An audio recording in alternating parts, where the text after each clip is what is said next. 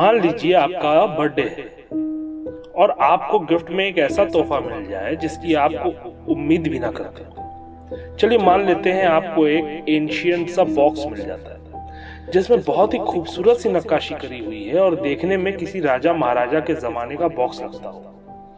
और आप उम्मीद लगा के बैठे हो कि कब पार्टी खत्म हो और कब जाके आप उस बॉक्स को सबकी नज़रों से छुपा के खोलो और उसके अंदर की बेहतरीन चीज़ के मालिक बन जाओ।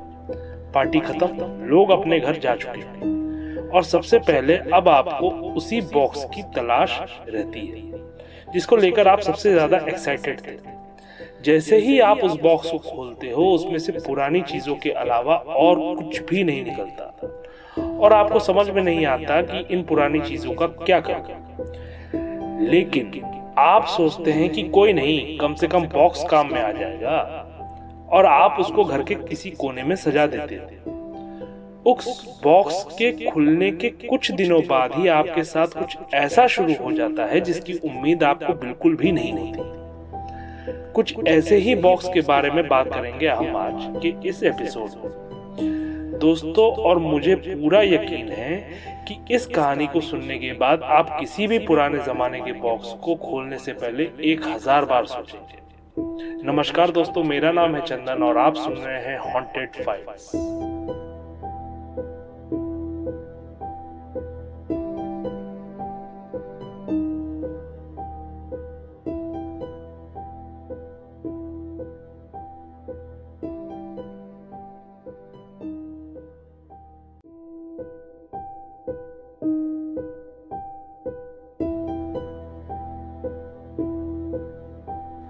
आज के इस एपिसोड में हम बात करने वाले हैं डिबुक बॉक्स की। इस बॉक्स से रिलेटेड ट्रू स्टोरी को जानने के लिए पहले इस बॉक्स को समझना पड़ेगा। According to Jewish folklore dybbuk एक ऐसी डार्क स्पिरिट यानी कि ऐसी आत्मा है जो किसी भी व्यक्ति के शरीर पर कब्जा कर सकती है और उस पर्सन की बॉडी को डिमन के काम करने के लिए यूज़ में लाता है।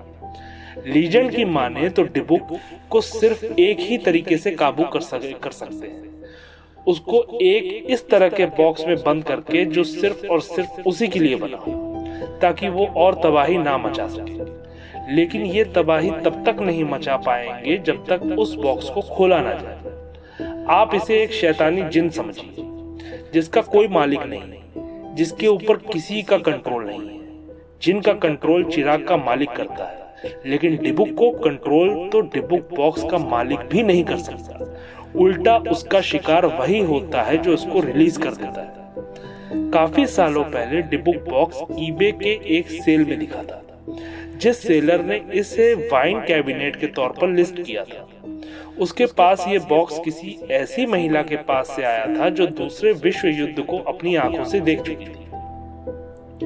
डिबुक बॉक्स को जिसने लिस्ट किया था उसका नाम था केविन मैनिस केविन मैनिस के हिसाब से इसने डिबुक बॉक्स जिस परिवार से खरीदा था, वो परिवार काफ़ी ज़्यादा डरी हुई थी। डिबुक बॉक्स से सबसे ज़्यादा उस परिवार की लड़की उस डिबुक बॉक्स से खासा डरी हुई थी। उसका कहना था कि जब तक ये बॉक्स उनके पास रहा, तब तक रात को कोई ना कोई आके उसके पैरों को खींचता था। कोई सोते समय उसकी चादरों को उड़ा देता था। पूरी पूरी रात उस लड़की को जगाता था। और जैसे सुबह सुबह होती, उसके हाथों में अजीब से ग्रिपिंग के निशान पड़ जाते थे। अक्सर उसके घर से एक अजीब सी बदबू आती थी, जैसे किसी बिल्ली ने यूरिन कर दिया। एक दिन उस लड़की की माँ ने डिबुक बॉक्स को खोलने का निर्णय लिया। वो उस बॉक्स को खोलकर देखना चाहती थी कि उस बॉक्स में क्या है।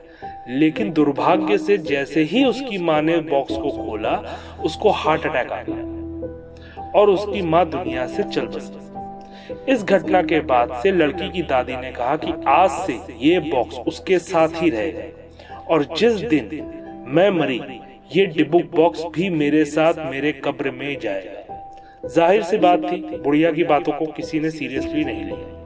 और फाइनली ये डिबुक बॉक्स पहुँचा मिसूरी मेडिकल म्यूज़ियम के डायरेक्टर जेसन हैक्सटन के पास। जेसन को शुरू से ही बॉक्स के बारे में काफ़ी ज़्यादा मालूम था, लेकिन जल्द ही जेसन का दिमाग पलट गया और जेसन ने उस बॉक्स को खोल दिया। बॉक्स के खोलने के कुछ ही दिनों बाद जेसन की आँखों से खून बहना शुरू हो गया था। सुबह उसके हाथों में अजीब तरह के दाग उभर आते थे। जैसे किसी ने उसका हाथ काफ़ी खतरनाक तरीके से पकड़ा हो। और जैसन जब भी आँखें बंद करता था तो उसे एक काफ़ी डरावनी शक्ल का बूढ़ा दिखता था, जो उसके सीने पर चढ़ के उसके गले को दबाता था। तो कभी उसे काटता था तो कभी उसे बहुत बुरी तरीके से मारता था। और जैसे ही इस भयानक सपने की वजह से जैसन की नींद टूटती, उसके पूरे बदन में दर्द और मार के गहरे निशान होते थे जैसन इन सब चीज़ों से काफ़ी ज़्यादा परेशान हो गया था। तो उसने डिबुक बॉक्स को बेसमेंट में रखवा दिया। लेकिन बेसमेंट में एक दिन उसके नौकर की लाश मिली जो कि डिबुक बॉक्स के पास ही पड़ी हुई थी। अब डिबुक बॉक्स उसके लिए मुसीबतों का सबब बनता जा रहा था। उसको समझ में नहीं आ रहा था कि वो क्या करे तो वो अपने म्यूज़ियम के साइंटिस्ट के पास पहुँच जो इन सब चीज़ों का काफ़ी ज़्यादा स्पेशलिस्ट था। उसने बताया कि ये बॉक्स एक प्लेग की तरह है। और इस प्लेग को रोकने का सिर्फ़ एक ही तरीका है। एक वुडन आर्क बनाइए और उस आर्क पर 24 कैरेट गोल्ड से लाइन खिंचवाकर डिबुक बॉक्स को आर्क के अंदर रखकर ज़मीन में गड़वा दीजिए। जसन ने ईबे के ज़रिए ही डिबुक बॉक्स को केविन हैरिस से खरीदा था।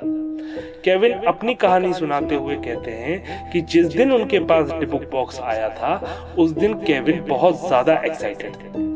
लेकिन जैसे ही उन्होंने डिबुक बॉक्स को खोला तो उसमें से काफ़ी सारी अजीबो गरीब चीज़ें निकली। एक सूखा हुआ गुलाब का फूल 1920 के दो सिक्के एक गोल्ड किडिश वाइन गॉबलेट बालों का गुच्छा जो किसी रिबन से बंधा हुआ था ऑक्टोपस के पैर एक कैंडल स्टिक होल्डर और एक कागज़ जिसमें शैलम लिखा हुआ था जिसका मतलब हिब्रू में पीस होता है। जिस समय केविन ने बॉक्स को खोला था, उस समय उसकी पूरी बिल्डिंग की लाइट फ्लक्चुएट करने लगी थी। अजीब अजीब सी आवाज़ें सुनाई दे रही थी। केविन इस घटना के बाद डिबुक बॉक्स को एक हॉन्टेड म्यूज़ियम में रखा गया। चूँकि ये बॉक्स एक सिनिस्टर नेचर का है, इसीलिए आज भी इस बॉक्स को देखने की परमिशन खाली उन्हीं लोगों को दी जाती है जिनकी उम्र 18 साल से ज़्यादा की।